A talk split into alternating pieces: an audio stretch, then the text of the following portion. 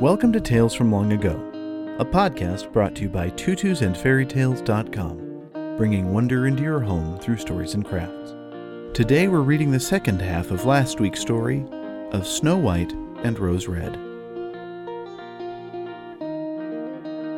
A short time afterwards, the mother sent her children into the forest to get firewood. There they found a big tree which lay felled on the ground and close by the trunk was something jumping backwards and forwards in the grass, but they could not make out what it was. When they came nearer, they saw a dwarf with an old withered face and a snow white beard a yard long. The end of the beard was caught in a crevice of the tree, and the little fellow was jumping backwards and forwards like a dog tied to a rope, and did not know what to do. He glared at the girls with his fiery red eyes and cried, Why do you stand there? Can you not come here and help me? What are you doing there, little man? asked Rose Red. You stupid prying goose, answered the dwarf. I was going to split the tree to get a little wood for cooking. The little bit of food that one of us wants gets burnt up directly with thick logs. We do not swallow as much as you coarse, greedy folk. I had just driven the wedge safely in, and everything was going as I had wished, but the wretched wood was too smooth and suddenly sprang apart, and the tree closed so quickly that I could not pull out my beautiful white beard. So now it is trapped in and I cannot get away, and the silky, sleek, milk-faced things laugh. Ugh, how hateful you are! The children tried very hard, but they could not pull the beard out. It was caught too tight. I will run and fetch someone, said Rose Red. You senseless goose, snarled the dwarf. Why should you fetch someone? You are already two too many for me. Can you not think of something better? Don't be impatient, said Snow White. I will help you. She then pulled her scissors out of her pocket and cut off the end of the beard. As soon as the dwarf felt himself free, he laid hold of a bag which lay among the roots of the tree, and which was full of gold, and lifted it up, grumbling to himself, Rude people to cut off a piece of my fine beard. Bad luck to you! And then he swung the bag upon his back and went off without even once looking at the children. Some time after that, Snow White and Rose Red went to catch a dish of fish. As they came near the brook, they saw something like a large grasshopper jumping towards the water, as if it were going to leap in. They ran to it and found it was the dwarf. Where are you going? asked Rose Red. You surely don't want to go into the water. I'm not such a fool, cried the dwarf. Don't you see that a cursed fish wants to pull me in?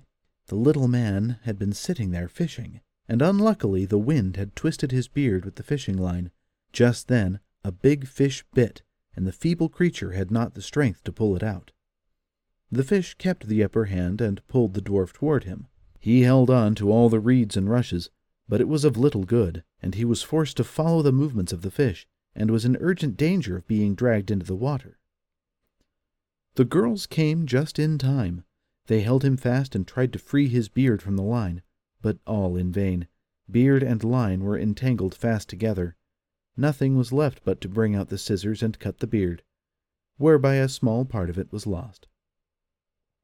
When the dwarf saw that, he screamed out, Is that civil, you toadstool, to disfigure one's face? Was it not enough to clip off the end of my beard? Now you've cut off the best part of it. I cannot let myself be seen by my people.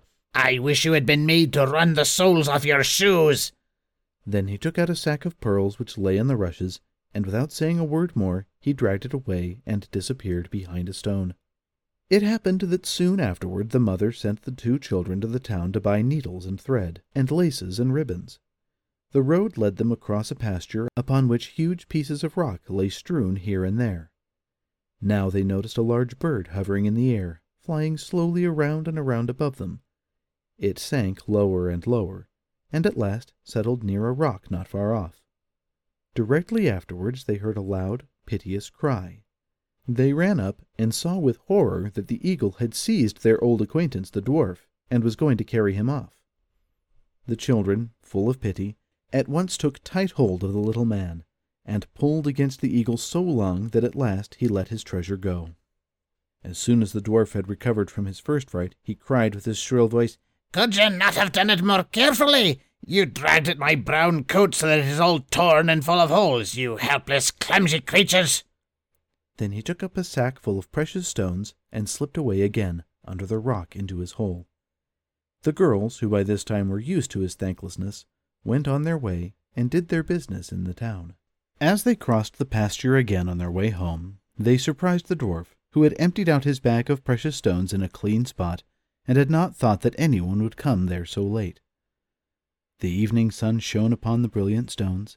They glittered and sparkled with all colors so beautifully that the children stood still and looked at them. Why do you stand gaping there? cried the dwarf, and his ashen gray face became copper red with rage. He was going on with his bad words when a loud growling was heard, and a black bear came trotting toward them out of the forest. The dwarf sprang up in a fright, but he could not get to his cave, for the bear was already close. Then, in the dread of his heart, he cried, uh, Dear Mr. Bear, spare me. I will give you all my treasures. Look, the beautiful jewels lying there. Grant me my life. What do you want with such a slender little fellow as I? You would not feel me between your teeth.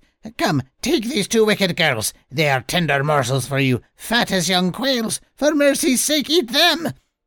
The bear took no heed of his words, but gave the wicked creature a single blow with his paw, and he did not move again. The girls had run away, but the bear called to them, Snow White and Rose Red, do not be afraid. Wait, I will come with you. Then they knew his voice and waited.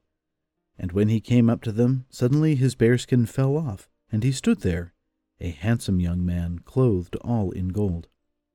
I am a king's son, he said, and I was bewitched by that wicked dwarf who had stolen my treasures. I have had to run about the forest as a savage bear until I was freed by his death. Now he has got his well deserved punishment.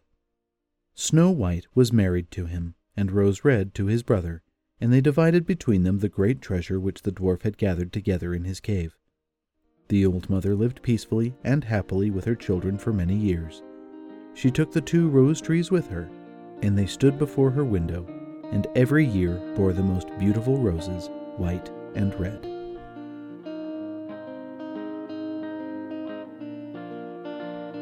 That concludes the story of Snow White and Rose Red, and we hope you enjoyed it. We believe there's nothing more important than family, and we know that shared experiences are one of the best ways for families to connect. So we invite you to enjoy these and other stories together. We'd also appreciate a five star rating wherever you get your podcasts. This is the Tales from Long Ago podcast brought to you by Eric and Marilee McDonald at tutusandfairytales.com. Thanks again for listening, and we hope you'll be back again for another story soon.